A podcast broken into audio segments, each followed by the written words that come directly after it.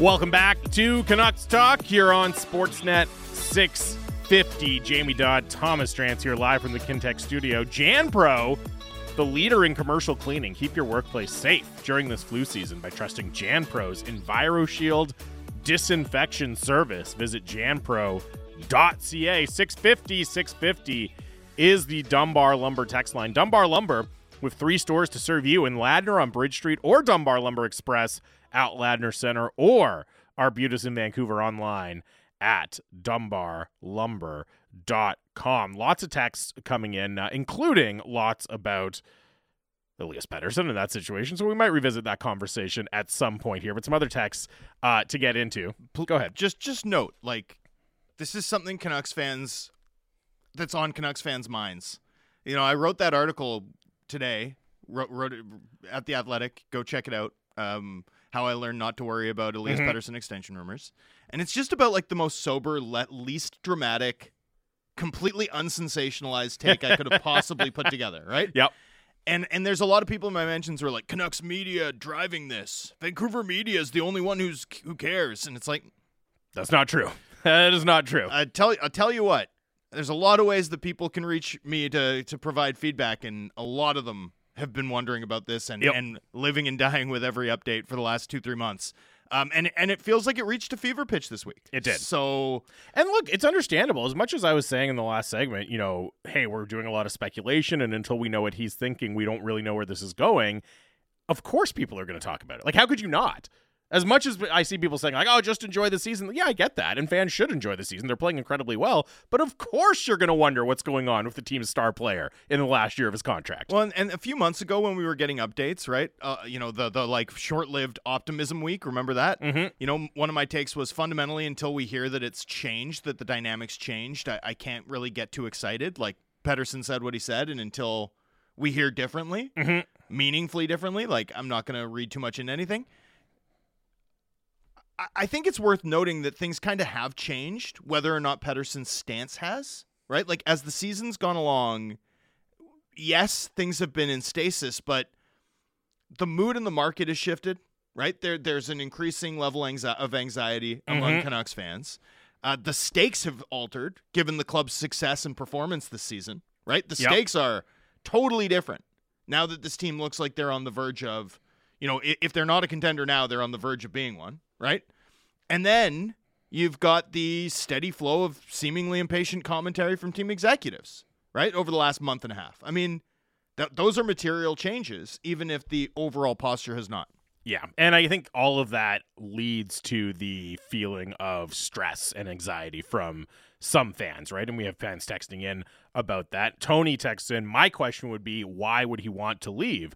And that's a very fair question. But again, it's something we can't answer with that, like, only Elias Pettersson can answer that. And that's assuming that he does want to leave, yeah, which again, the answer we might don't be, know. I don't. Yeah, the answer might be, you're right, I don't. I have lots of reasons to want to stay. Because we can sit here and list and, you know, theorize tons of potential reasons why he would want to yeah, stay. But we don't know. We can stay and list tons of potential reasons why he would want to leave, but we don't know. No, and, and again, I think the temptation when you've got a vacuum, right, is to fill it with innuendo and speculation, and it's a temptation that I, th- I think we've tried to avoid mm-hmm.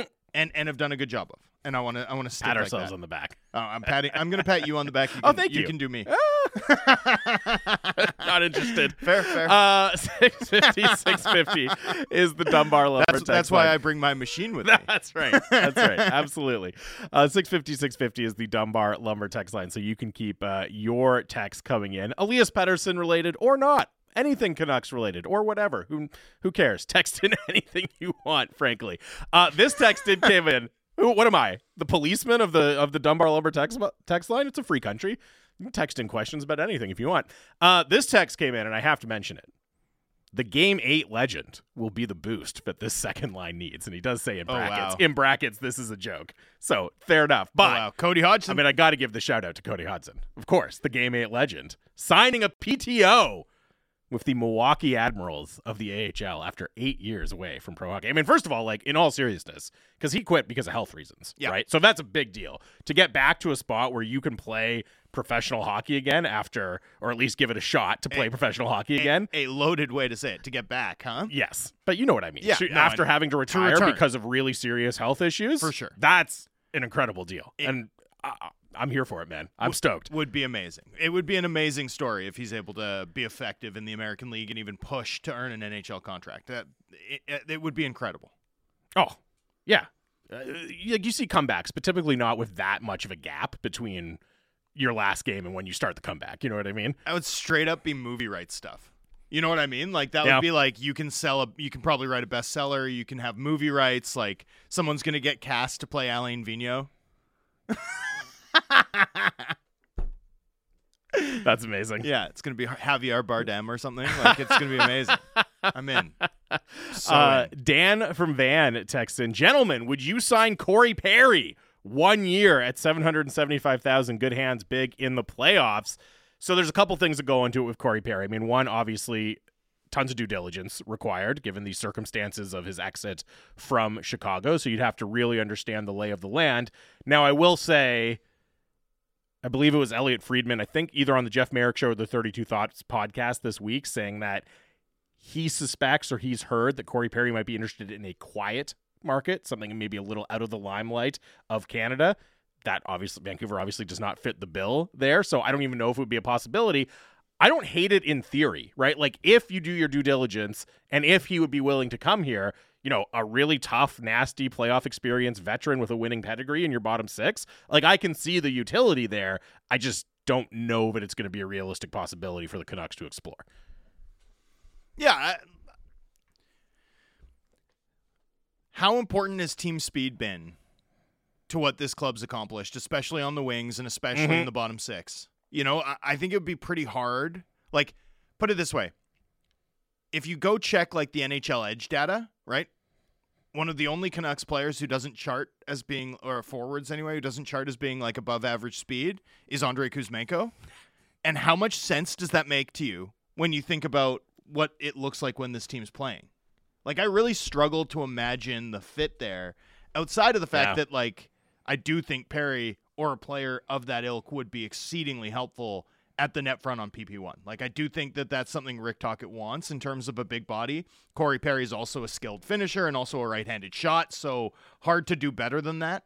But in terms of the way and style the, uh, of this team, I, I just think the ability to come at teams with, like, Höglander, Lafferty, Garland, Joshua, you know, now it's Pettersson, Besser, Um, Mikheyev on the wings. Like, I think that's been such a crucial part of what's driven sort of the, the team's success, the North-South hockey stuff that Rick Tocchet used to talk about all the time and doesn't anymore because the team they're doing it. Just does it. Yeah, he doesn't so need to talk about it anymore. I struggle to see this that stylistic fit to some extent, even though I think, you know, in, in one narrow specialist spot, I do think... And I just think in general, the idea of adding a tough player like that into your bottom six. I, I I see what you're saying about the stylistic fit, and I don't know that Corey Perry is the right fit anyways for other reasons, but if you can add a guy who's been through it like that, who's won a Stanley Cup, who's been on deep playoff runs, who has that element of physicality in his game, yeah, I would, abs- especially at a, a really cheap cost, I would absolutely. To me, Corey Perry's, like, we get people texting in all the time about Phil Kessel. I don't see the fit there at all. Not None whatsoever. Do I, in any respect, do I see a fit uh, for Phil Kessel and the Canucks, right? Like, it's just, that's not the type of player they need. Now, no. if it's Corey Perry is closer to the type of player I could see them pursuing in that kind of, hey, take a flyer on a vet to fill out in your bottom six role. Uh, speaking of Andrei Kuzmenko, and you mentioned, you know, he's one of the only guys that doesn't grade out as an above average skater in terms of speed in this lineup. I mean, I don't think it's a coincidence that that's the case. And he's also the guy who's been scratched five times, who's had his minutes reduced most dramatically at different points by uh, by Rick Tocchet, right? Like, I think there's uh, beyond all the other things and, you know, the turnovers and the puck management and and things like that, it's easy to draw a line between the skating and the speed and, you know, not being able to get in on the forecheck in the way Rick Tocchet likes. And that kind of brings us back to what do they do with Andrei Kuzmenko ahead of the deadline? And we'll talk to Ian MacIntyre later on the show, but in his Q and A with Patrik Allvin yesterday, he asked him about Kuzmenko. Uh, this is I M A C's question. Is what to do with Kuzmenko the biggest decision you have to make before the March eighth trade deadline? Allvin says, the players usually dictate where they fit and how they perform and all that. Talk is a puzzle guy, and we want to make sure the puzzle I, I did, works. I did note that. So we talk about different ideas and things, and then we'll see where things go. There's something even better about somebody else referring to him as a puzzle guy, not just himself. You know what I mean? Because you can give yourself a nickname, but when other people start to be like, oh yeah, Toc, big puzzle guy, then you know it really holds weight. But I think beyond the uh, hilarity of the puzzle guy reference, I do think that's a really telling quote, because this is what we're talking, like, as you were just saying there with the speed, is Kuzmenko a puzzle piece that fits this puzzle, right? Does he have the characteristics that make him a fit for this lineup, for what Rick Tocchet wants to play? And I think Alvin's kind of acknowledging that that's very, very much in question. And maybe we know the answer already and we're just dancing around it. But, you know, that to me, that leaves the door open very much for a potential Andrei Kuzmenko trade ahead of the deadline. It's going to be one of the most fascinating situations because, again, you've got the need to do a salary matching deal, barring an injury, right? Barring an L T I type event, right? And let's not underscore this, right? When the Canucks acquired Tyler Toffoli, it came exactly forty-eight hours after Micheal Ferland mm-hmm. hit the ice in Utica to attempt to come back from the concussion and, and didn't make it through the first period. It was like the team didn't have the ability to add Toffoli until it was clear that Ferland wasn't coming back in the regular season, right? Like, until that moment, it was not apparent. It was not clear. And, you know, I think that's A, a, a crucial thing here. Like, if the Canucks remain healthy, and hopefully they do, right, between now and the deadline, you're going to need to do some sort of salary matching deal, some sort of salary matching component. It's dollar in, dollar out for the most part, if you're going to improve this team or, yep. or do the sort of big ad that certainly uh, you would like to see. Unless it's me the, too, unless you especially. A, yeah, absolutely. And every day I, I become more and more convinced. Um, unless it's the, you know, like the Brandon Hagel deal, right? Where he was on a real, he was sure. on a really cheap contract, or there's been other examples of that. You know, Tanner Jeannot, I don't really think fits the mold, but unless you're capable of identifying that player that is producing and you think can step into a bigger role and happens to be on an extremely cheap contract, I don't have a player off the top of my head, but that would be the other avenue. But as you say, yeah, you could probably do, you could probably do two million and carry a twenty-two man roster. Right? Mm. Like, if you really mm-hmm. if you really were willing to go and play the balance of the season from the deadline through game eighty-two with a twenty-two man roster, I, I, I you know, you waive Mark Friedman, you have seven defensemen, you might have to roll eleven seven some nights, depending on how everyone mm-hmm. sort of um, shakes out here. And, and, you know, I think you could add, I think you could add two, I think you could add one point seven five, something like that. But, man, it would make, like, you'd have to be prepared to play for short. S- for some discomfort. Well, to, you'd have to be prepared to play short. You'd have to be prepared to play eleven seven. Like, you, you'd really have to be focused on, okay, we're going to care about the postseason a lot more than we're going to care about the stretch run. And I think this club could do that. They've I think put, they put themselves in a position to do it. They've at right? least put themselves in a position to consider it. Yeah. But we also don't want to ignore the fact that, you know, between L A, Vegas, Edmonton, Vancouver, the the reward for finishing first in the West, the it's reward huge. for finishing first in the Pacific is massive. Massive. Like, you don't want to be the Miami Dolphins. Right. Who who has the late season letdown and gets the much diff- more difficult path in the playoffs. You're playing as a in result. minus thirty in yeah, Kansas City as home. opposed to at home against the Steelers, right? Yeah. I mean, don't ignore that factor here, especially with what a gauntlet the Pacific Division is. The other thing I'll say about the possibility of having some kind of roster discomfort and, you know, playing with fire a little bit after the trade deadline is they do have that big nine-game homestand with, like, a ton of breaks right after the deadline. So the deadline's March eighth, I believe, correct? And right after that, they're home for the rest of the month.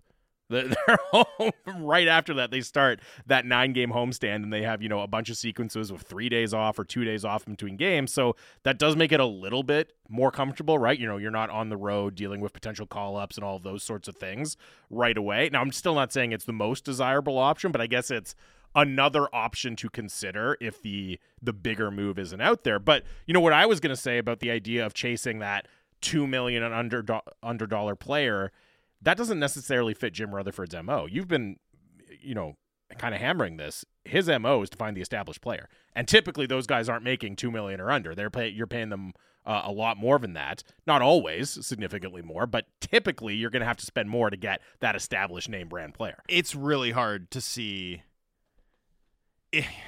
It's really hard to see how you get a name brand player without subtracting some salary from this roster in I, some form. Yeah, I think you have to. Yeah, I don't think there's any way, barring L T I R, which you don't, which is completely unpredictable and out of your hands. Yep. Really? Yeah, it's not entirely out of your hands, but sure. no, no, I mean, we we say this every year, but there's a lot of guys. That's true. That's there's true. a lot of guys once you get forty, fifty, sixty games into the year. Who, who have can, something going on. Who can be declared, or, or you know, there's an elective surgery that's mm. a six-week mm-hmm. recovery mm-hmm. that, you know, you might be able to.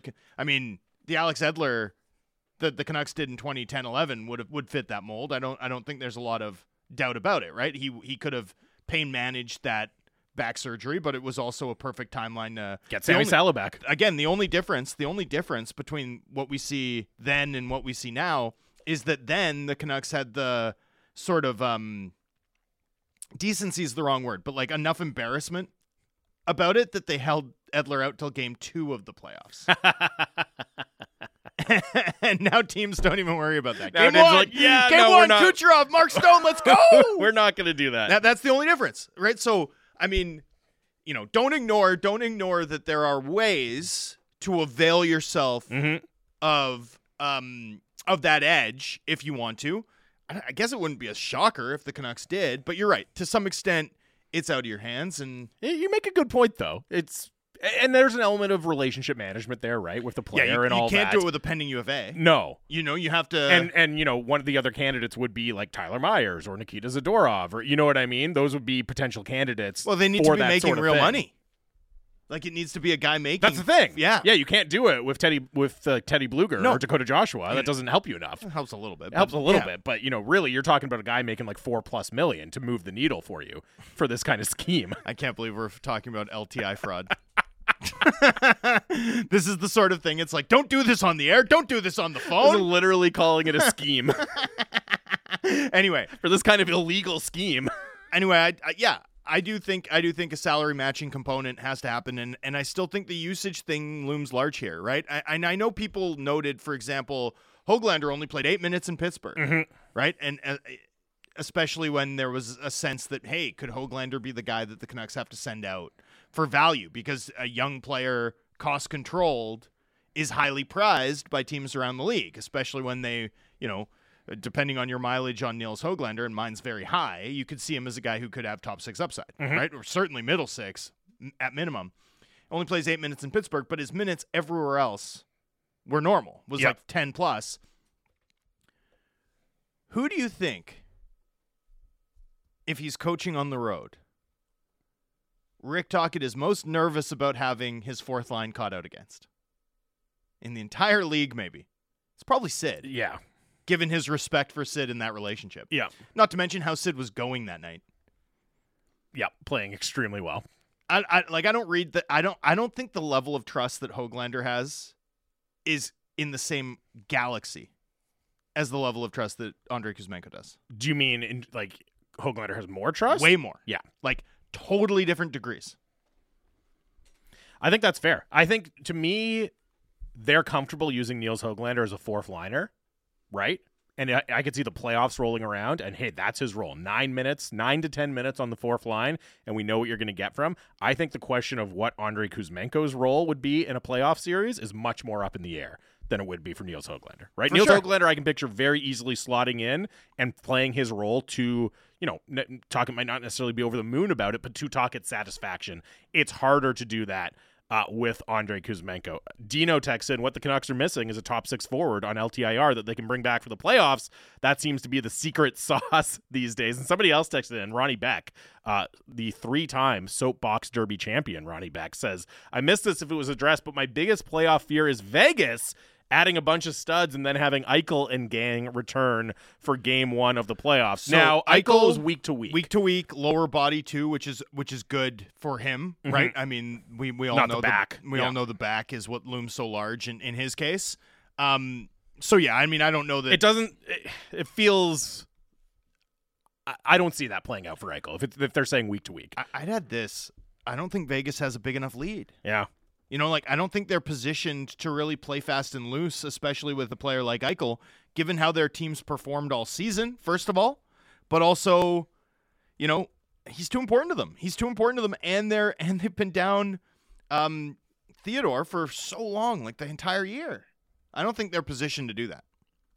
No. So I wouldn't look, hey, maybe something maybe it happens. Maybe like, maybe another situation develops for Vegas or or L A or uh, or Edmonton even, and, and that does become a concern for a Pacific Division or Western Conference team from Canucks perspective, but I don't think the Eichel situation in particular is going to to turn into that to that perfect L T I scam opportunity for the Golden Knights. Their their injuries are really mounting too, right? Like it's not just Theodore, right? Mm-hmm. William Karlsson on I R, Jack Eichel, Adin Hill, William Carrier, Ben Hutton. It's a lot of bodies, well, and, man. You know, we we had this discussion on the show. Actually, I think you were traveling the day, but somebody texted in, who would you ra- who would you most want to face in the first round, specifically out of the Pacific Division teams, the Oilers, the Knights, and the Kings. And I think I said the Golden Knights in part because there are just so many questions about their health, and they logged the miles going all the way to the Cup final and winning the Cup final. And they're an older team. That takes a toll. I'm not saying they can't be ready to go by game one of the playoffs, but I think you're seeing some of those miles and some of that age catch up to them. And I think it's a very much open question of what form will they be in, what shape, even if they're healthy, like even if Eichel and Theodore are on the ice, how close to one hundred percent will they be when the playoffs roll around? I couldn't disagree with you more. Wow. So you would you have them the team you least want to face? No, Edmonton, to me, would, that's Edmonton, Edmonton would easily be the team. Um, now, but, to be fair, L A has kept losing since then, so maybe no, I would no, have L A L A's, now. But L A's fine. I, I honestly, L A's fine. I'm not worried at all. I've been watching. Well, you got to choose one of the teams. Which is it? It's the Golden Knights. Yeah, it probably is. See, but, but man, so like, you could disagree with me more. I cannot escape that data point. I remember. Okay, this is an esoteric story. I remember in twenty. twenty- you no, no. I remember in two thousand eleven. But not the two thousand ten eleven season after that. Okay. New Year's Eve, two thousand eleven. You can go look up the game. The Canucks played the L A Kings in L A. Kevin B X opened the scoring with like an absolutely beautiful goal assisted by both twins. And from that point on, the Kings absolutely speedbagged that Canucks team in a way we hadn't, I hadn't, like literally it had been years since we mm. saw the Canucks get demolished territorially the way that the Kings did. And in particular, the Kings did this pressure P K thing, which became a staple for them, um, that just completely flummoxed Vancouver five on four. And Vancouver's power play had been like number one in the league. The last season was number one in the league at that point. And I remember just watching that game and being like, this matchup's a nightmare, an absolute nightmare. And, and you could tell, you could just tell from one watch. I, I'm not saying I had a, the same feeling when the Golden Knights played the Canucks in what, November thirtieth November, or December first, yeah. whatever it was. But the reason I didn't have that feeling was that I didn't view this Canucks team as like a contender like sure. I viewed that Canucks team, right? Like that matchup looked really scary, I thought, from a Vancouver Canucks perspective. I don't think any other team has made the Canucks, has given the Canucks problems where I was like, I wonder if this is a matchup thing that's not. Like, I don't think the Canucks are off tonight. I think this might be a matchup. This is just a really disadvantage. Tough matchup. Yeah, and look, I get it. I don't think any of those teams... We haven't seen them play L A, though, and we've seen no. them beat Edmonton three times. We have. Very different Edmonton team.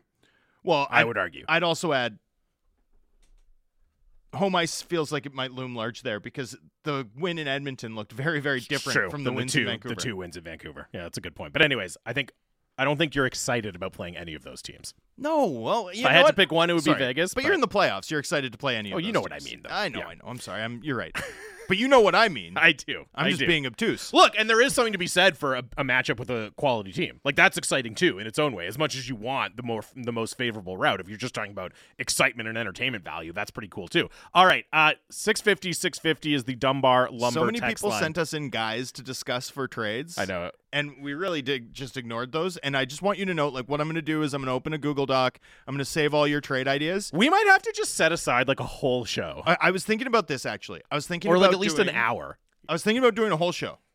And right. and maybe we get someone on to, like, do the bit with us. Like, Batch for sure, because he'd be into any bit. Mm-hmm. And then maybe someone else who's, like, maybe it's Books. Honestly, maybe it's Books. Yeah. And, um, and I, I want to title the episode this. All your trade ideas are bad, and here's why. And we do the all your trade ideas are bad show. What do you think? And like a, like a trade deadline special. We can't prejudge the trade ideas. What if some of them are good? No, it's it's just a title. Yeah, but the title's supposed to provide information about the content. No, the the point is, is we are going to rip all the trade ideas apart. You can do that. I will soberly judge all of the trade ideas. But you're okay with the title? Bad. Well, whatever. You don't get to decide the titles of the podcast. Well, I do in this case. No, you don't. Yeah, I'll just text Lena. It's fine. Okay. Uh, no, but we do have to do like a big trade targets show at some point where it's just open season. Open all, all your trade ideas are bad. Yeah, Embrace yeah, it. Yeah, yeah. Okay. Just the trade ideas, the trade target show. We'll, we'll do that at some point here. Maybe next All Wednesday. Your trade ideas okay. are bad. Okay, I get it. uh, speaking. All, all your trade show title names are bad, Jamie. There you go. uh, uh, speaking of Jason Bukala, he joins us next right here on Sportsnet six fifty.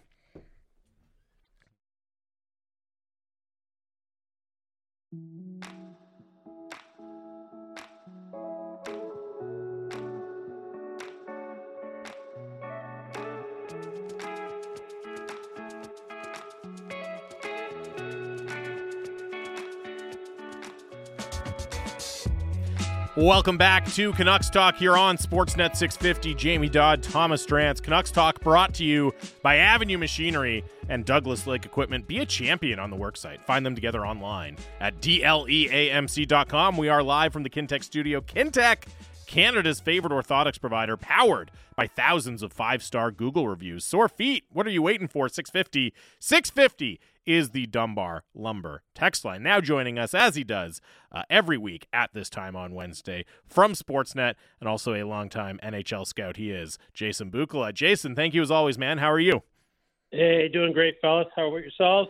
Uh, we're doing very well. It's, uh, you know, we're getting into, I don't want to say crunch time as it, as it relates to the trade deadline, but really with the Canucks doing so well on the road trip, coming back home, you know, a lot of the conversation has started to focus on, okay, what are they going to do at the trade deadline? What should they target? How much should they give up? Just from a kind of big picture point of view, how did, like, what's your perspective on how the Canucks are positioned generally as an organization going into this trade deadline? Pretty well, actually. Uh, better than they have been in the past, for sure. Um, and, and the reason I say that, so we're at that time of year, guys, that, you know, coming out of World Juniors and uh, now we're in that cycle of prospect games, et cetera, that um, even for myself, you know, the way that I'm operating, I'm kind of like conducting almost like a mid-season meeting sort of process here. And so I start to take a big picture look at, you know, trends of, of the organization. I'm talking about the Canucks here. And And you break them down over the last fifteen-game segment. You know, it's not like a five or a ten. It's like a fifteen. And, yeah, the good news is the most recent, you know, coming off that that road trip that was obviously fantastic. Um, but, you know, you, you want to plane it out and get a real good feel over a, a long period of time. And then you want to you want to take a look at the roster in relation to, okay, where are our needs? And if we want to fill a need, you know, how do we want to manage our assets? And, and you know, that's obviously draft capital. It's also prospect management. And the good news on the Canucks front right now is that they got a lot of flexibility and, um, you know, more flexibility that I can remember in recent memory anyways, um, you know, in terms of how aggressive they want to be on the prospect front. Um, they've got some options there and they've got a lot of guys coming off the books in the summertime too. So there's some moving parts, but uh, it's all good news. This is, uh, it's a good position. I, I feel like they're dealing from a position of strength for a change. Um, which is a good thing. How would you rate the value of some of their best assets in terms of prospect capital? Like, h- how valuable would Verlander and Lekkerimäki and, and even guys like Räty um, and, and Podkolzin down on the farm be a- as the Canucks approach, you know, the, the prospect of big game hunting ahead of the deadline? Yeah, so... part of the process has to be um, the current draft cycle. And the reason I say that is because, as we all know, um, if if for some reason, like let's look where the Canucks are going to finish. They're obviously going to finish in the upper echelon of the mm-hmm. of the league unless they, you know, drive right off a cliff, which isn't going to happen. Like this team is this team has been way too consistent and have too many good qualities right now. I don't see much change in their game going forward. So when you take a look at that, they own their first round picks in the next three draft cycles. They don't have a second this year. They have two fourths. Um, as I'm doing my work for this draft cycle current, um, I have to tell you that I'm kind of lukewarm on that area where their first rounder is going to land. Mm-hmm. So what that means is that if I'm buying on the other end, I'm clearly going to be putting a lot more value in the names that you're bringing up, so the Lekkerimäkis, the Höglanders, the Rätys, the Podkolzins. So depending on uh, who the buyer is, let's just say that, like, I'm, I don't know how you guys feel, but for me right now, as I broke, in, I broke down the entire roster and I'm trying to find some anomalies of where we need some help. And one of the biggest things we need some help on is, um, you know, the secondary or third line centerman position. I'm going to call it a two and a half for argument's sake. Um, and I'm not even just talking about point, about point production. I'm talking about the tangibles, guys. I'm talking about, you know, a guy who can kill penalties and, and win key faceoffs and, and do some things in the middle of the lineup, not only to offer protection to the upper echelon, but really play serviceable minutes. So if you're looking at a guy like a, a Adam Henrique, for example, in Anaheim, you know, Anaheim's in that cycle where they're looking to add uh, prospects. They, they have time on their hands. He's a five point eight two five million dollars cap hit. Um, he plays in all situations. Well, if you go east and you look at a Sean Monahan at one point nine eight five, the difference in the money is big, but also I think the difference in the value of those two commodities in terms of what it's going to cost changes. So, you know, if you put your first round pick in play, I would be more willing to sell my first round pick in Vancouver this year than I would a Lekkerimäki for sure, a Höglander for sure. I would I would put it in play a different way if I'm looking at a Podkolzin right now or a Räty, given their cycle. Um, but what I'm trying to tell you is that that first-round pick, if it is in play, um, I'm okay with it because I'm not so sure that the value uh, for this draft class in relation to the value of their prospects is on the same level. I think that their prospects are better than that first-round pick on balance. Um. So, you know, teams never want to trade their top prospects, obviously. In the Canucks case, that that's Höglander and Lekkerimäki. Sometimes you have to to get a deal done. But, you know, we've heard reporting locally this week that they'd be reluctant to include those players. But, you know, as you mentioned, guys like Räty, Podkolzin, you know, the second tier of prospects, uh, they would be willing to move potentially. How much of a gap is there from the perspective of the team they'd be trading with going from, you know, the top end of Lekkerimäki and Höglander to that next tier of prospects? Like, you know, it's easy to say, oh, we wanted the, the team, one of the team's top prospects, but how much is a gap is there from the top to that, that second tier of guys? Yeah. So like if I'm, if I'm buying from the, if I, if I have an asset that I'm moving to Vancouver right now, um, call it just for argument's sake, Adam Henrique. And I'm not, I'm not a, I'm not, trying to circulate rumors. Yeah. I'm just using an example here. So if I'm Anaheim and the return on the other end is, okay, well, here's what you have to choose from. Call it Podkolzin, call it Räty. Well, immediately then I'm, I need a, a pick on top of that to make that feel better for me. And again, you know, I, I would probably ask for, you know, their third round pick this year, to be honest with you. That's, that's probably where I'd be going with that. Um, if I'm shopping for those two prospects. If if we're getting into a different area, which I don't think I'm I'm with the Canucks. Like I would not be moving those those other top names. I definitely would be shopping the second tier and then my picks. Um, but if for some reason they get really itchy and it's like we really feel like we can do something here, um, the good news is if you were to move a Höglander, just saying, if you were to do that, like, I'm super high on Pettersson, guys. So, like, at least this is what I'm talking about. There's another layer on the horizon that you can count on to be productive, hopefully, in the in the cycle when he becomes over here and becomes a North American pro. Um, so, at least it gives you a little bit of um, uh, more calm, if you will. It's not ideal, but it will give you more calm if you felt like you absolutely had to do it. Jason, you've brought up Henrique a couple times. I know I know it's just like a thought exercise name, right? But yeah. I also think it's instructive because if you're trying to come up with the centerman target, right? There's just not a lot of guys that move the needle who seem likely to be available based on how few sellers there are, but also how little talent some of the sellers have, frankly, in, in the league, right? I mean, you, you you think about Anaheim, and it's like if you're not getting Trevor Zegras, like, you know, Adam Henrique, that's it. Like, that's it.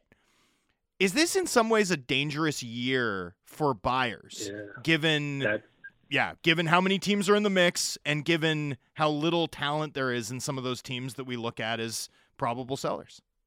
Yeah, I think that you're absolutely onto something there. Here's my thing. There's so much parity in the league. Okay, so um, and and I feel like a lot of teams that are trending real positive, the Canucks included, you know, the Colorado Avalanches of the world, these types of teams, I feel like they really, the Winnipeg Jets, I feel like they really value their process. I feel like they really value their room. There's two ways to think of things. Like, you're going to hear a general manager say things like that. At this time of year, they always say things like this. They say, um, I owe it to the uh, the players in the room to upgrade the lineup if possible. Like, I owe it to them mm-hmm. because they proved it to me that they could play at a high level. But to your point, two things. Tons of parity in the league, and you better be shopping in the right circle. And if there's only a couple of assets out there, I would sooner, you know, be very careful about how much I'm spending on that, because it, it depending on the team that there's only, let's say there's two centermen. Let's say there's Monahan and, and Henrique at the top right now in that kind of category. Well, only two teams are going to get that, those players. Uh, your, your odds of still being able to have success in the playoff is pretty good without acquiring those players. Would I like to have one? Absolutely. So don't get me wrong, but I'm just saying that you got to be really careful here and, and, and kind of manage the field. That's why you got to be on the horn every day. You got to be talking to agents. You got to be talking to everybody, because uh, there's not a lot of value out there. Um, and it has to fit with what your M O is as a team. And that's why I have to be honest with you. Like, that's why Henrique for me keeps going. I, I keep circling back to him in Vancouver. I just feel like, you know, second unit power play, he produces. He's going to play the way the coach wants him to play. He's gone deep in playoffs. Mm-hmm. Uh, all those penalty killing's things. Still good. Penalty killing's good. Like yep. he's a, he's an eighteen minute, seventeen to eighteen minute a night guy, and like quality minutes, right? Like, so even if he scores uh, just at a secondary level, the, if you if you were to acquire him today, eliminate his scoring stats, because it's Anaheim, and you know they've been trending down for quite a while, right? So it's a hard place to score right now, you know, on balance. But you get him into Vancouver's lineup with more protection at the top, he's probably going to produce more offense for sure. But all the rest of it, guys, is what I'm more interested in than the offense. Drilling down a little bit on some of the assets that the Canucks have available, and we had a listener text in asking about Hunter Brzustewicz, and I do find that's an interesting name to consider because, you know, recent third-round pick, so you wouldn't necessarily think his value is sky-high, but he's also having a phenomenal draft plus one year. Is that the type of player where it really just comes down to a team-by-team basis, you know, how the individual teams rate him as a player, and, you know, to is, is that what determines what his value would be on the trade market? Absolutely. Absolutely. And what if if the team, like, I love the kid, I love his year that he's had, but he's not there yet, right? So there's mm-hmm. still some buyer beware there. So in, in that scenario, although the prospect is trending up a great deal, that's another scenario where you'd be looking at, you know, one of your fourth round picks would have to go with him in a trade, you know, even though you value the prospect, because that the team that's acquiring him, they're not one hundred percent sure he's an N H L player, so they're going to want to try and roll the dice with at least another pick and, and lay that on their scout's lap to make a, a smart acquisition at the draft, and hopefully they get another, you know, prospect in their in their cycle. So that's a good name, though. Like, I did look at that name because I do believe that that name will come up, um, and, and that's fine. Don't fall too in love with your prospects, guys. Mm. Like, Like you just can't do it. I, it's a good news story that they're that they're filling the cupboards a bit, but don't fall in love with all of them, because it's a long process, and uh, and they've got others on the horizon, which is good. Um, but you know, from an asset management thing, you know, I'll put it back on you guys. Like Kuzmenko, you know, what are we going to do there? And you know, at the number, like, does Anaheim take a look at that with what they have coming Uh, in their system in the middle of the ice and say to themselves, you know, I, we'll take some risk on that. Maybe he can get back to being a twenty-five, thirty goal guy in our system. Um, and maybe the money makes sense there too. So um, that's another asset management type of uh, angle. Yeah. And you kind of addressed my question there, but I, I am curious to get overarching philosophy. Like, you know, one, one trade that's been oft criticized in this market that I've always thought um, people are wrong about, for example, is like the Canucks traded Gustav Forsling after he was a fifth round pick who who crushed the World Juniors, right? Now, they didn't get anything for him. Like, the target maybe wasn't the right one, in that they traded him for Adam Clendenning, who, you know, uh, topped out as sort of a quad A guy. But the idea of like selling high on prospects if they pop the way Brzustewicz has, or uh, if they ha- go off at the World Juniors or something, I- I'm curious to get your take as, you know, a- an amateur talent evaluator by trade, on whether or not teams should maybe even look to be more aggressive on that than they are. Ooh, that's a good question, because the aggression part of it is, um, you know, again, you're going to have to have done a lot of your homework, and you have to, I'm, I'm, I'm you know, I don't want to, I don't want to out anybody in the industry right now, but I just came back from the World Juniors. Okay. And I le- legitimately saw some franchises that had, um, they were pretty flush with a staff over there, and you could tell they were doing their homework in terms of, you know, asset value from other franchises. And then there were some that, that were in and out guys. And so what, what I'm trying to position here is that I believe that in the world we live in, you should have as much knowledge on every single uh, asset out there in the draft cycle and beyond, because they do hit later on, and you better know what's going on with them. Forsling's a good example. Would I be aggressive trying to, um, you know, get a, a guy like a Brzustewicz or, or somebody coming hot out of the World Juniors? I would absolutely investigate it. I mean, the costs associated with it would have to make sense, but absolutely, because it tells you something, doesn't it?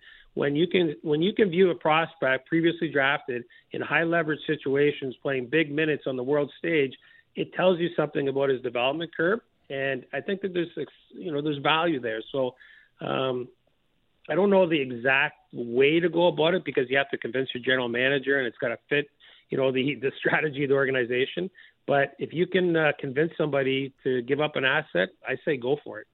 You know, obviously we tend to talk a lot about pending U F As being on the market at the trade deadline, but you do see players with term attached move as well, and sometimes they're even more desirable for a team in the Canucks position, right? Because they have a lot of U F As already on the roster. They have uncertainty surrounding Elias Pettersson and Filip Hronek. So they have lots of cap space for next year, but there's also still major questions about how they're going to spend that cap space on, you know, guys who are already on the team. How would you balance targeting U F As versus players with term? Because I understand sometimes, you know, we hear from fans saying, oh, I don't want to do rentals, it's too risky.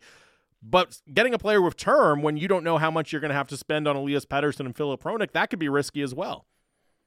Well, it could put you right back in the same situation you guys find yourselves in with Kuzmenko right now. You know, you bet high on him coming off a very good year, right? And now you're You know, you're kind of caught in that muddy middle. So that's kind of like uh, it wasn't acquiring a guy with term, but you understand the the, the, the example mm-hmm. I'm trying to put it. You're like you're stuck with it a little bit. So um, it's a process. And what I what I would say to the fan base is that you can't have everything. So you know, when when we're not playing well, you're the first to let us know about it. When we're playing well, you're really hyped up and you want us to get better. When I'm sitting in the war room right now and I'm looking at the trade deadline, it's not so much about, um, you know, the first thing out of my mouth is going to be what's making us better. I don't even look at the contract first. Like, it's like, does this fit? Does this make us, us better? And then it's like, okay, is he a pending U F A? Uh, you know, what's the situation with his contract? Does it fit? Does it make sense going forward? In a perfect world, if you're bringing in a guy like a Henrique or a Lindholm, for example, in Calgary, obviously, um, you know, it fits for now, and it's like we kind of we wait and see on it. But the Canucks, let's not forget, has had a nice little – I I I didn't like the trade when they made it, but they made a great deal last year to get Hronek now in hindsight. Mm-hmm. And he had term, and he's going to cost more money. There's a guy that's going to cost more money. So I don't think you get – whatever's going to make your team better is my is my long answer here, guys. Don't worry so much about the term, especially when you're in a win-now cycle that I believe the Canucks are in. I think they're a contending team in the Western Conference. That doesn't come around very often. So manage the assets. If he's a U F A, great. If he's not, you know, it might be time to take the risk depending on what you're moving out.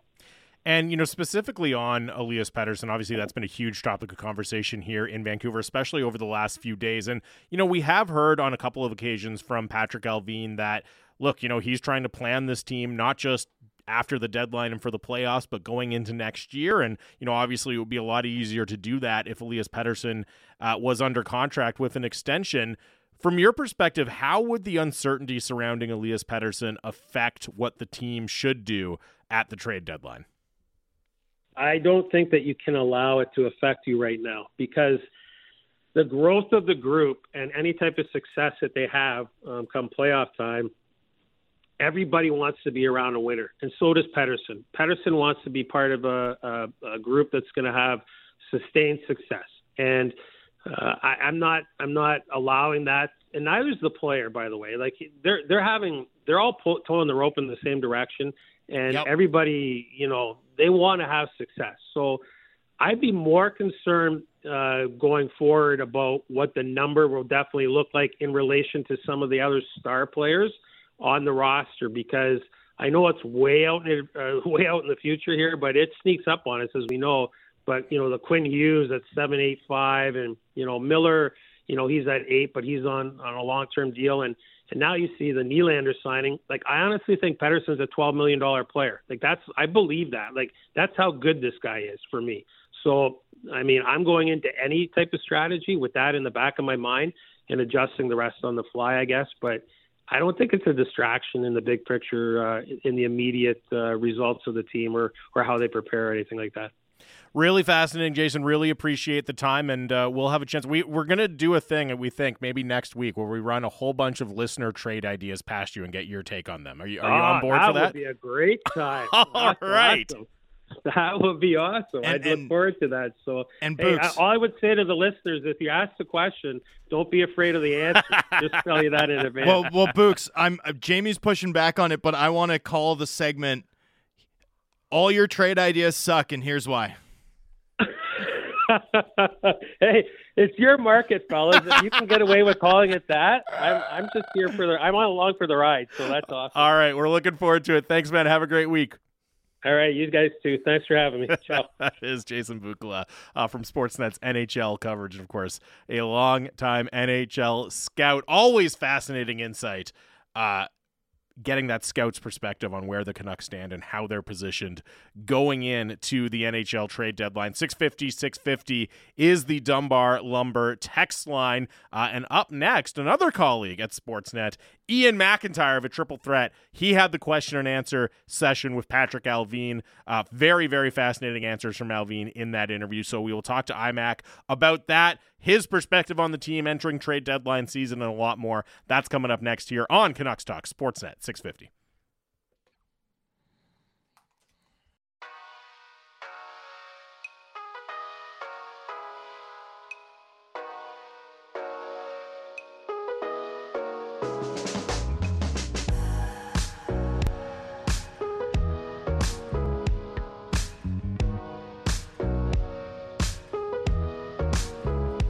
Welcome back to Canucks Talk, Sportsnet six fifty. Jamie Dodd, Thomas Drance here, live from the Kintec studio. six fifty, six fifty is the Dunbar Lumber text line. Dunbar Lumber with three stores to serve you in Ladner on Bridge Street, or Dunbar Lumber Express at Ladner Center, or Arbutus in Vancouver, online at dunbar lumber dot com. Uh, Ian MacIntyre going to join us momentarily here. Uh, just needs a minute, according to our producer. So we'll get iMac on the line very, very shortly here. Lots of good texts uh, coming in as well. Uh, again, six fifty, six fifty is the Dunbar Lumber text message inbox. One person texting in, one key injury to the Canucks Fab Five and the playoff dreams are toast. They must get high-level depth. And uh, that's something I agree. I mean, look, injuries are always going to be a big deal. You're never going to be able to completely insulate yourself from an injury to a core player. Uh, certainly not one of the team's top four or five players, but just in general, adding to the top part of the roster, adding to the top six, adding to the top four, that's absolutely, absolutely what my goal would be. Uh, if I was making those decisions, which thankfully for everyone, I'm not making those decisions. Jim Rutherford and Patrik Allvin are. That's a much better situation for everyone involved. Yeah, but, I mean, you're just cheering from the sidelines being like, make a move! Make a move! Make a move! Do something big! I'm really... Unfortunately, there's nothing big to do. Well, not right now. No, you hope... But there could be. I mean, you hope that something shakes loose. You know? You I hope. see a path to doing something big. I don't think it's out of the question. I, I don't either, but, you know... Not that it's a guarantee or anything like that. and like Jake Gensel's really good, but it's not like a perfect analogy for like the Phil Kessel trade or Doug sure. Weight, right? Uh, now joining us from Sportsnet, the triple threat, he is Ian MacIntyre. iMac, thank you for doing this. How are you? Uh, enjoying this winter wonderland. Yeah, how, how's the commute Enjoy- today? Enjoying might not be the word. Actually, I took uh, the Canada line in to the rink. Smart. Walked, walked to Rogers Arena from the Yale Town mm-hmm. Station. It was it was good. Everything everything was smooth. I, I lost an edge on my way from the rink to here. I ducked inside the, the J W Marriott, and security is eyeing me. So I, there may be confrontation on live radio. I'm not sure. But, uh, yeah, lost an edge, but recovered. L- lost the outside edge. That's tricky. You lose the inside edge. You're fine. Like, yeah, all your weight's still in front of you, but you lose the outside edge, and uh, it's, it, you know, you could go down. But I did. I did. Always an athlete, right? Always. Always. Athlete. Just listen, iMac, just grab a seat at a slot machine, and they'll let you stay for, as long by as you're way, putting money in. Yeah, by the way, you guys shouldn't be grousing about your the lack of uh, from this hawk because they've been involved in oh no half of them so far. no no you know I'm I'm reading all these put together by you know six Frank Sarah my league Chris Johnston and it's like at the highlighting it is enemy right yeah. I can I see like six clear sellers and I'm astonished by how little talent there is on those teams. Yeah, and they end up right. having having to pay. Uh, when you look at the overall standings, and I'm trying to think where I saw, I think it was uh, the Athletic. I think it was Dom's uh, rankings that there's. He still has ten teams with a better chance of Stanley Cup than, than the the we thought is teams. They think no one's going to come out and say that we think we can win the cup, but there's a whole lot of teams that have other chances of going on an extended playoff run, and with so few sellers, you know the bidding may. may get absurd. You know, the, the some of the prices, like if I if I think back to the players the Canucks got, you know, for, for second and third round picks, like mm. Mika Nor- Mika Norinen, I think played three games for Vancouver, something something like that. Uh, and and those, you know, from the from the Burke to the Nonis to the Mike Gillis regime of that were paid uh, because those were teams that that were good and had a chance to do something. Uh, it, it just seems absurd in, in hindsight, but it was, that was, that was the, that was the cost of doing business back then. And there were, I think there was some sanity uh, came into it in recent years. Like I don't think the prices for rentals have been as outrageous as what they were before, but it may be, it may be outrageous this year with so many, so many good teams and, and such a broad field at this point when you're trying to handicap who might win the Stanley Cup. I'm trying to convince Jamie to do a whole show based around the idea of all your trade ideas are bad, in which we solicit trade ideas from people and then tell them why they're bad. I'm against it, I'm actually. Yeah. Um, yeah. But uh, I, we're going to do it. Say, I got to say, most of them are bad. Yeah, right? Ones, but most even, is different than even, all. Even Mac. I want to leave the door open. I don't want to no, prejudge but, the trade ideas. No, but you can leave the door open. The point of the all, like, you know, it's um, it's like in uh, music where you deviate from the from the four four, and that tells people that it's important, right? Anyway, yeah, sure. I mean, anyway, the yeah, most of, most of them are bad because even the ones that sound good, because the Canucks are going to end up with a hell of a player, the the cost is usually not in touch with reality right. of what pe- of what people propose. Exactly. So, Thank so you, Mac. If, if, Mac, so team, all the... your trade ideas are bad. I appreciate it. Yes, yes, exactly. um, I had a point here, and and that point was this. You were talking about some bad trades in Canucks history, some bad deadline day deals. What's the worst that you can remember? Maybe we can go around the table and I'll say a bad one in, in our memory, and then we can debate it. What do you think? Uh, you, we'll give you first pick. Well, I needed a heads up on this, Thomas. Sorry, sorry. Well, you brought up so many right off the I know. Hop. I mean, I'm, Mika I'm, Norinen's I'm, a strong contender. Yeah, I've covered the team for so long. There was there was a guy, and now, uh, again, because I don't have it in front of me, I can't remember his age, or sorry, his name. A guy they got from Buffalo, a little shifty center. It was Mike Gillis. Derek Roy. Derek Roy. They got him Derek from Dallas. Roy, thank you. Yeah. uh, from Dallas, not from Buffalo. So from, you'd gone yeah, Buffalo, he, Dallas, correct. Van. Yeah. And what, what, because I don't have it in front of me, did they give up a second? They gave up him? a second, yes. And I think Kevin Connaughton yeah. as well. And Kevin Connaughton. Yeah. Yeah. Uh, I mean, off the top of my head, that and and the Norrin, Norrin trade. There was one year they, I think Dave Nonis gave a couple of decent draft picks for Keith Carney and mm-hmm. Eric Weinrich. Yeah, yeah, that was that was going to be my pick.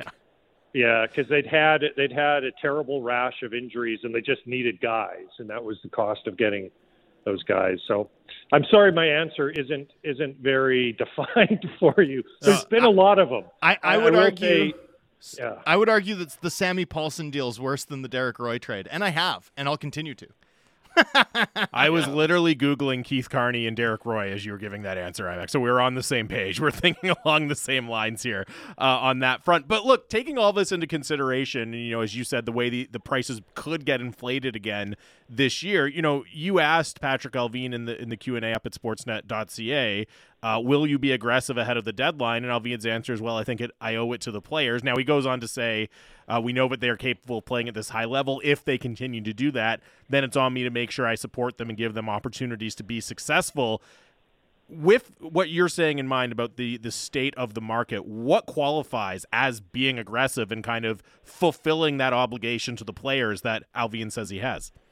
Well, aggressive is a broad term, so it would depend on on the return they get. I don't think I don't think there's been any declaration that there's no way they're trading their first round pick, for mm. instance. Uh, you'd have to be that's very aggressive. And I ho- and I kind of hope they don't do that, even not knowing what the return would be. Uh, I hope they're not at that stage already. And I know Thomas agrees with me on this. I don't. Uh, Oh really? Yeah, you're all in. You're I radically, in. I radically shift once you perform. Once you performed like this for forty games, yeah, no, I radically shift because I my thing is be dramatic when you're bad, be dramatic when you're good. Take advantage yeah. of the natural gravity of the N H L system. That's my yeah. that's my overarching view. It's not pure rebuild, pure draft capital thing. Yeah, I I do think, and I've I've said this on the postgame show a couple of times, that you should never ever. be complacent about an opportunity that yes. arises and think mm-hmm. that, well, we can do this again next year or the year after. Or, you know, you, you have to do when you're in a position that you think your team can go on a long run, you have to do everything you can within reason, which I know is a, is a big asterisk to, to take, to take full advantage of that. And I think, I think that's what Allvin was saying as well. But as far as, Uh, you know, how aggressive is too too aggressive? It, it, it's hard to say because it, obviously it depends on the return. But I wouldn't like to see them, let's say, sacrificing Tom Vilander for a rental, right? Oh yeah, or, yeah. or you know, trading their first round pick for for a rental. Uh, I would, uh, but short of that, you know, uh, they do have some prospects and. You know, maybe somebody, uh, and, and I wouldn't trade Lekkerimäki either, but, you know, they do have uh, a bunch of guys that they think have done well in, in the American League. Those guys, though, aren't going to get them a prime asset back. Beyond that, I, I just, I still don't think they have the the depth of grade A prospects, for lack of a better term, mm. to be frittering them away uh, on on a rental. But again, it depends on the return and who you can get. And you know, the great thing about those those deadline moves for rentals for the teams competing, the verdict is it the verdict gets uh, comes in. You know, it's not it's not a draft question where you need to wait five years before mm. you can say. Good pick or bad pick, because you're going to know that year whether it was a good trade, and you just hope that you find out in June or May and not in April that uh, what the verdict was on, on those deals. But I think they I think they should be aggressive. And and listen, uh, this isn't um, anyone who's been paying attention knows that Rutherford and Allvin have been aggressive. Mm-hmm. Since certainly since the end of last season, maybe since uh, maybe since the Tocchet move, you know, in, in building this team since it got its new coach, you know, the Hronek deal was an aggressive deal, but just the the the number of changes and the number of transactions that they've been involved in tells you that this has been a very aggressive regime, and there's no reason to think now that the team is better than anybody thought it would be, that they should be less aggressive. So obviously another big topic of conversation between you and, and Patrik Allvin, I M A C, was uh, the status of Elias Pettersson and the status of negotiations between the team and Elias Pettersson. Did anything that Patrik Allvin said in, in response to your questions change your understanding of the dynamics in that situation right now? No, I, I think we all knew uh, that the team is kind of impatient to to get this going, and, and there's there's a lot of logistics Uh, evolved as well. It's not simply a case of mm-hmm. they want their best, you know, they're they're arguably their best player, their best forward under contract, although that makes sense too. But there's there's uh, nothing happens in isolation under the salary cap, and they have other decisions to make. And this is this is the most important one, and, and certainly the most expensive one facing them. And they would like they would like to have that settled. Um, I, I did. I found it interesting that he conceded, and I, yeah, I led the witness a little bit with the question. He conceded this is unusual. Yeah, I credited you for smart framing earlier in the program. yeah, to, it, it's unusual to have a guy that you think is a core player, a foundational piece, and he's going to be an R F A, not a U F A, and yet still uh, wants to wait and, until until the end of his platform year.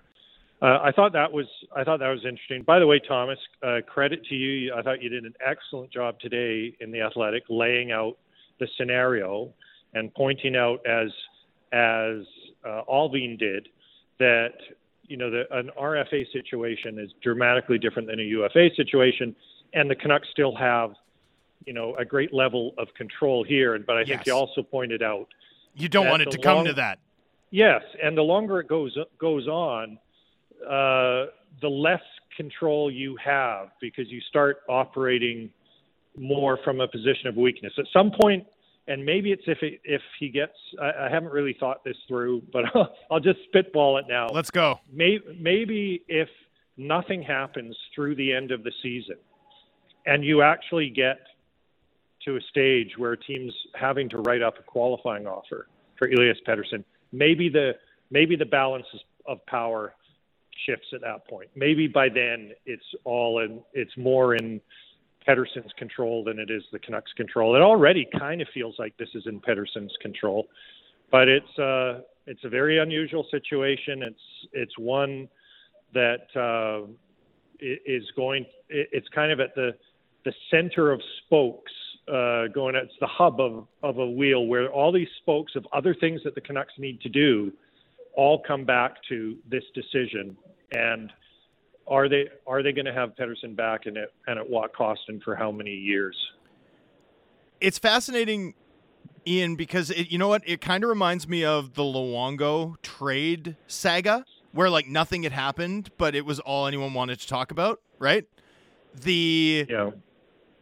fact is, though, is that I, I kind of think there has been a material shift, not not in the posture of either side, but in the stakes as a result of this team's success over the course of this season. How how do you view whether or not this club seeming far more legit, right? Like, this isn't just a bubble playoff team now, right? We're we're talking about a team, you know, you know that I think um, that I think has a shot to maybe make some noise this spring. How how does that change, perhaps, the stakes of this in your view?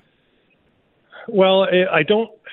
I, I honestly don't know how much it changes for Pettersson. You can look at it from the from the Canucks' perspective.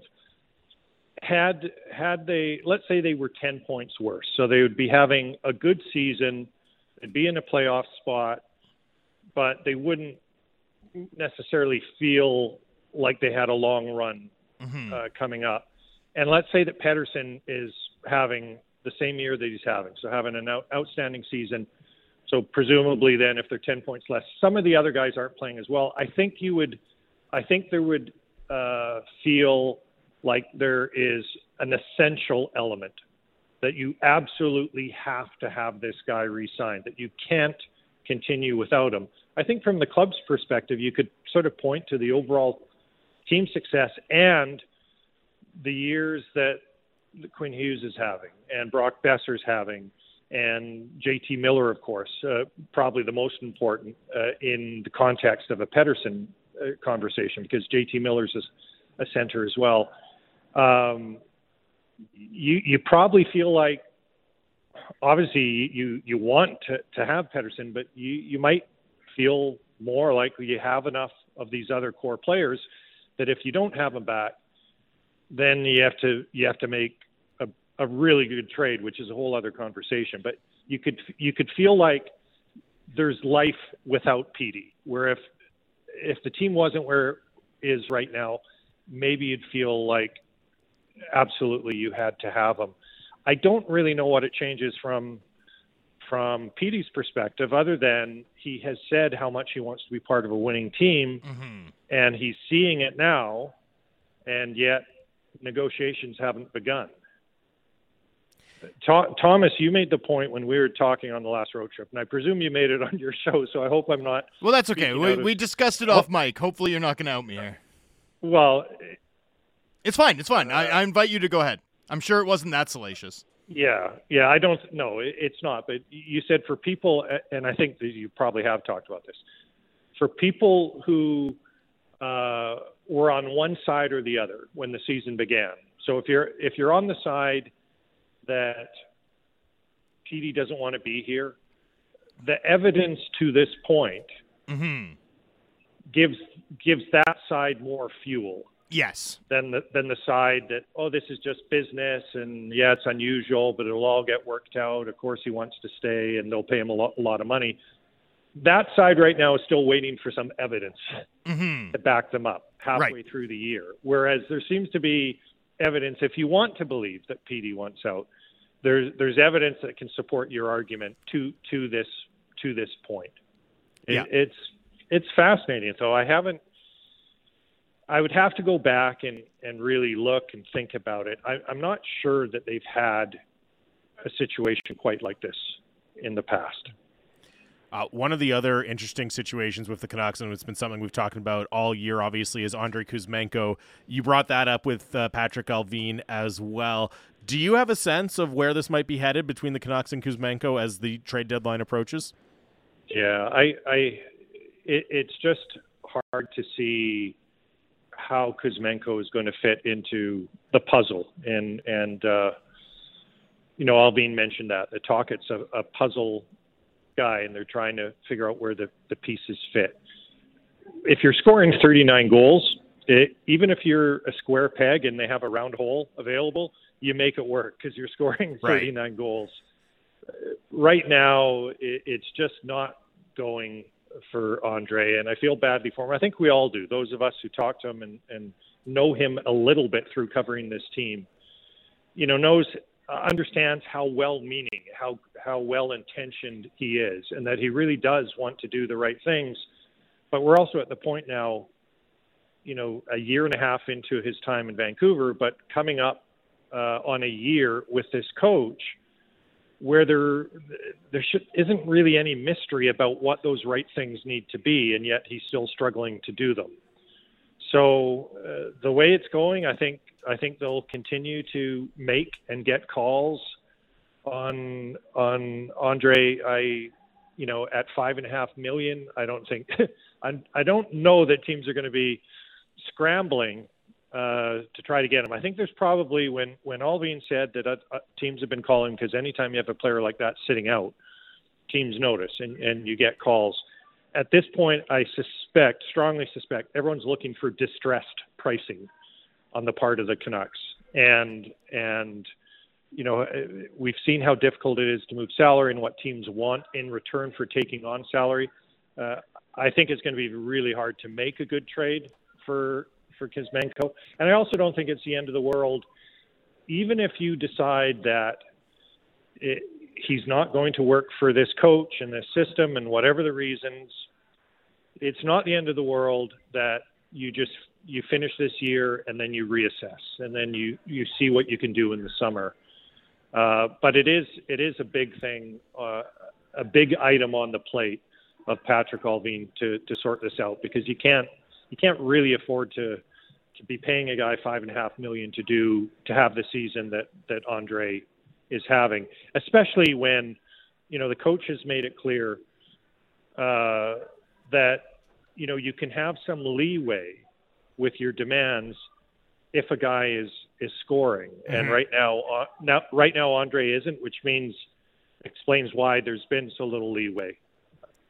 Well, and I think with the stakes being so high for this team too, right, with a chance to make some noise in the playoffs, it's tough to to ride with a guy making that much and who's not necessarily clicking with the coach and what he wants from the player. Uh, Ian, great stuff with the Q and A with Patrik Allvin, and thanks for coming on and sharing some insight with us. Be safe on the trip home. Try, try not to lose any more edges, all right? All right. Uh, thanks for having me on. And quickly, Thomas, what, did the thing that I – revealed, was that the item that you thought I shouldn't reveal, or have you talked about that? Oh no, it's no problem. I don't think I've talked about it so much as I spend a lot of time talking about the fact pattern and and what it all means, so that's consistent with the way that I've been feeling my way through this on on mic. But yeah, no, I mean, a totally fair thing to bring up. Never, never a problem, man. Like I, I yeah. you know, if you'd started and I'd had a problem with it, I'd have been like, Mac, Mac, Mac, and like, you know, like I would have changed the subject and it would have been fine. So don't worry about it. Yeah, we're yeah. we're Bottom good. Line, But yeah, bottom line, the side that, that really wants Petey back, they're looking for some hope. They're looking for some traction, as we all are. Thanks, iMac. Appreciate it. See you guys. That is, I see what he did there, looking for some traction, as we yeah. all are today in the snow. that, that's that, why he's that Ian MacIntyre right there. That yeah. was good to no, finish I, it up. When when you're, when you're like the two guys who travel, too, like me and Mac spend a lot of time together. Yeah, of course. Yeah. I'm just surprised you, like, I would be like racking my brain to try to, you know, comb through all of the hours of conversation we'd had. And it's like, oh, what about, what did I say? What did I say? Yeah, no, I wasn't worried. I, I'm, you know, e- even, even, even in my like private conversation, I tend to be pretty careful. I guess you could say some stuff that I've said off mic, but oh, no idea what you're talking about. No, except it would all be about like F A Cup betting. It wouldn't be about the Canucks. How did Blackpool come back? Why did I not get in on this? All right. Should be the crossover tomorrow uh, if Donnie and Dolly can find their way into the studio. It's Canucks game day. Feels like it's been a while. I know it was played if, on Monday. If they can find their way into the studio. We'll see. They didn't today. fifty-fifty. fifty-fifty. So uh, hopefully the crossover tomorrow oh, on a Canucks game over day. Over under ten times we refer to them as being soft. Over. Way over. Absolutely over. Uh, we're back tomorrow. Before we leave, of course, JanPro, the leader in commercial cleaning. Workplace safe during this flu season by trusting JanPro's Environmental Disinfection Service. Visit janpro dot c a. We're back tomorrow. Thanks for listening. Sportsnet six fifty.